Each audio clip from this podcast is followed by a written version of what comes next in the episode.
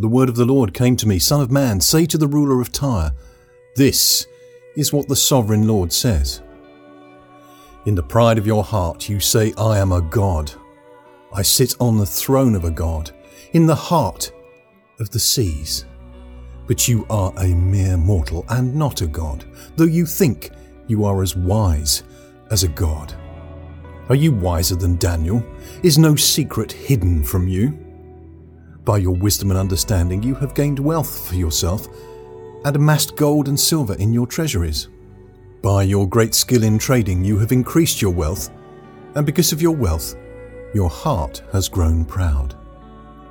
Therefore, this is what the sovereign Lord says Because you think you are wise, as wise as a god, I am going to bring foreigners against you, the most ruthless of nations. They will draw their swords against your beauty and wisdom and pierce your shining splendour. They will bring you down to the pit, and you will die a violent death in the heart of the seas. Will you then say, I am a god, in the presence of those who kill you? You will be but a mortal, not a god, in the hands of those who slay you. You would die the death of the uncircumcised at the hands of foreigners.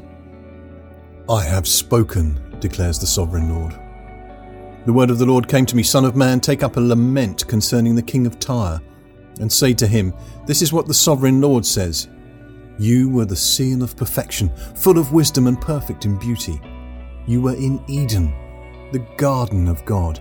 Every precious stone adorned you carnelian, chrysolite, and emerald, topaz, onyx, and jasper, lapis lazuli, turquoise, and beryl. Your settings and mountings were made of gold. On the day you were created, they were prepared. You were anointed as a guardian cherub, for so I ordained you.